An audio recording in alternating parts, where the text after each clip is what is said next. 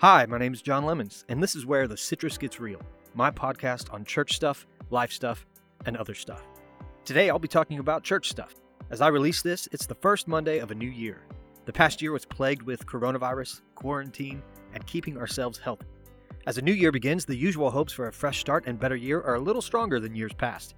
And with a coronavirus vaccine on the horizon, the prospect of a return to normal is a lot more tangible than it was a few months ago. But what will a return to normal look like? And what can we do in the meantime to be prepared for life in a post COVID world? For those of us who would call ourselves a part of the worldwide church, the people of God, that question looms a little larger. What will church look like in the days ahead? Will people come back? Will people want what we had before? And has anyone ever been through this before? These are the issues I will address today so, whether you are a pastor, a lay leader, or a faithful congregant at your church, I want to share with you some tips on how you can approach the upcoming months in a way that is faithful to what has been passed down to our time for generations and beneficial for those who will be coming after us.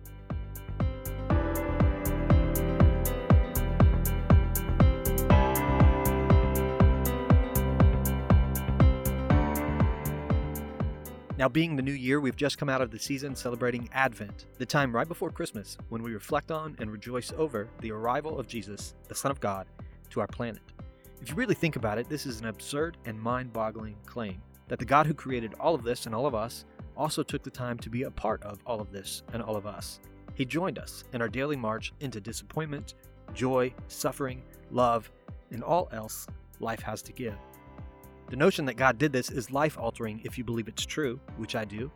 And if it is real, it can certainly be nothing less than the climax of all of human history. But for those of us who would call ourselves the people of God, as believers in and followers of Jesus, there is another turning point in history.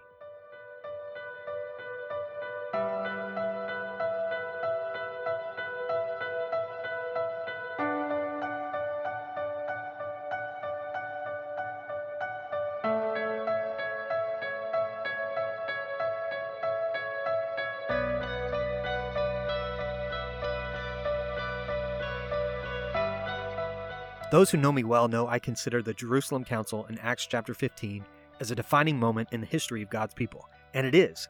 Without that meeting and the courage of Paul, Peter, and James to advocate for the authenticity of the Gentiles' faith while among the Jerusalem Christians, the church would not have grown like it did, and world history would certainly have not turned out the same, and many of us would not be here today.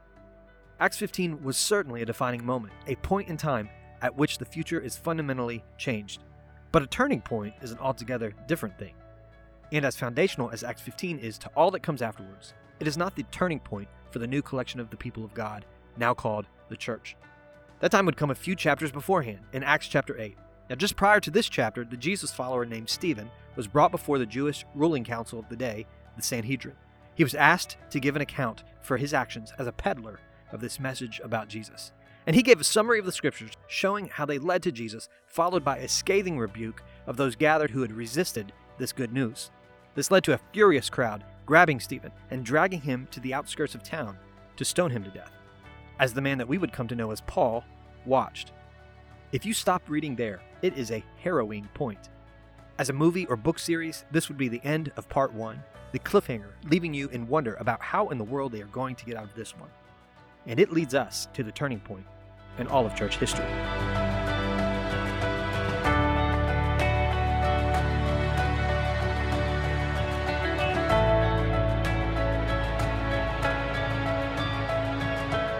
Acts chapter 8 verse 1 states, On that day a great persecution broke out against the church in Jerusalem, and all except the apostles were scattered throughout Judea and Samaria.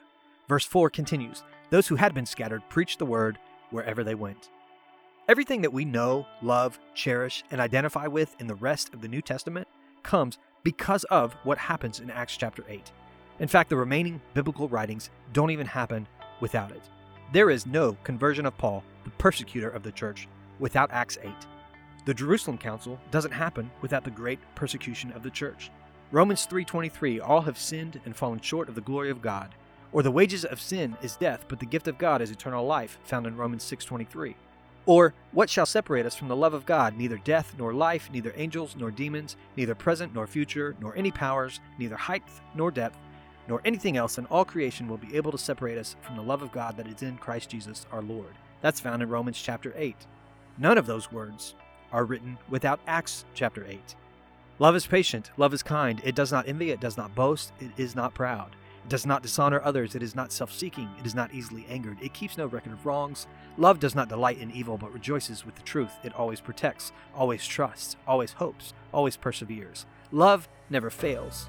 And now these three remain faith, hope, and love. But the greatest of these is love. Those beautiful words from 1 Corinthians 13 that you hear at nearly every wedding that you go to are not written without the great persecution of the church. There's no treasure in jars of clay, 2 Corinthians 7, no fruit of the Spirit, Galatians 5, no armor of God in Ephesians 6, no I can do all things through Christ in Philippians 4, nothing in Colossians, 1st and 2nd Thessalonians or Timothy, nothing in Titus, Philemon, Hebrews, James, 1st and 2nd Peter, 1st through 3rd John, nothing in Jude, and no wiping away of every tear from their eyes as we see in Revelation. None of that comes without Acts chapter 8 verse 1. And what about the Gospels themselves? Think about verse 1. All except the apostles were scattered. So would the Gospels have even needed to be written? Would they have been as reliably copied, preserved, and passed down to us today without the great persecution of the church? None of these beloved passages and writings would have come to fruition without the words, On that day, a great persecution broke out against the church, and all those who had been scattered preached the word wherever they went.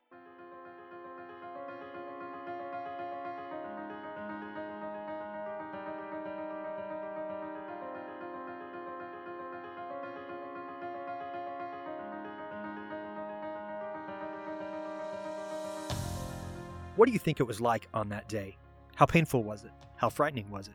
How much did people question the worth of sticking it all out? How much did people miss seeing their friends, their church family? How much did people resent being forced by their authorities to not meet together? As their inability to meet together stretched longer and longer, how many of them lost hope? They could have fussed a lot about it, and human nature being what it is, some probably did. But by and large, to paraphrase Thomas Paine, these were times that tried men's souls and those who came before us passed with flying colors. In the face of their greatest difficulty, and preaching the word wherever they went, the people of God persevered, innovated, and stepped up to the challenge to honor their call from God, even in the midst of difficult circumstances, and go on to produce life giving communities that grew like a fire throughout the known world. What if some of the greatest hardships that we experience as a collective people of God can be turned into a future we never before could have imagined?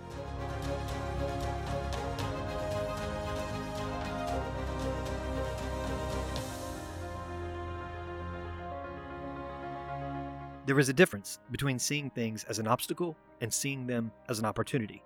And by the account that we have in Acts chapter 8 and onward, the followers of Jesus at that particular time chose to see this major obstacle as an opportunity to become more like Jesus. Imitating Christ, the church in Acts 8 all but died and resurrected afterward. And because it went on to spread from there to places all over the globe, it was on the cusp of becoming an unstoppable force at the guidance of a God who is not bound by life's restraints, such as being restricted from physically meeting together. But the story isn't finished yet, it is ongoing, and it includes us and our time. There will be annals of our own history that will be written containing words like the ones we find in Acts 8 on that day.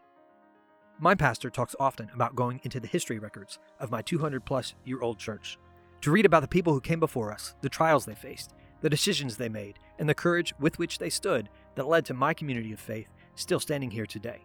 Someday in the future, those at First Baptist Church of Huntsville, Alabama who come after us will do the same. A future pastor of First Baptist will read about my church and our times. And those who come after you at your church will as well. They will read about us.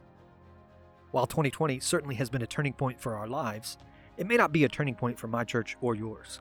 It may only be a footnote in the history of the faith communities that we belong to. Regardless, turning point or footnote, the words about our time will read On that day, a great pandemic broke out against the church. But what will they read after those words? Will they read that we complained about this new obstacle, that we gave up on the church altogether? Or will they see us embrace the opportunity to invent and innovate and seize the chance to, once again, become an unstoppable force? That part is up to us. And so far, the results are inconclusive, at best. There are those among us who would get a failing grade, who are making the most noise about our current situation and current restraints. But I don't believe they make up the majority of the communities of faith in our society. They don't speak for you and I. They are the loudest, but they are not the largest.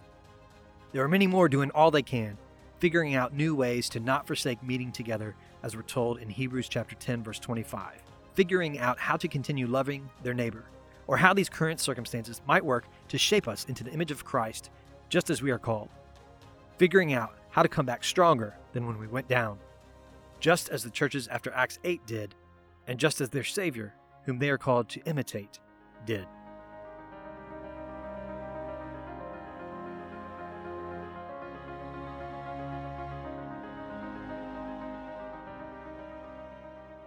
As we begin to emerge into a post COVID age, if you and I can get past the challenges and obstacles to focus on creativity and opportunities, there will be things we do and figure out in this time that those after us will come to love and come to identify with, just as we have come to love and identify with so much of what we find after Acts 8.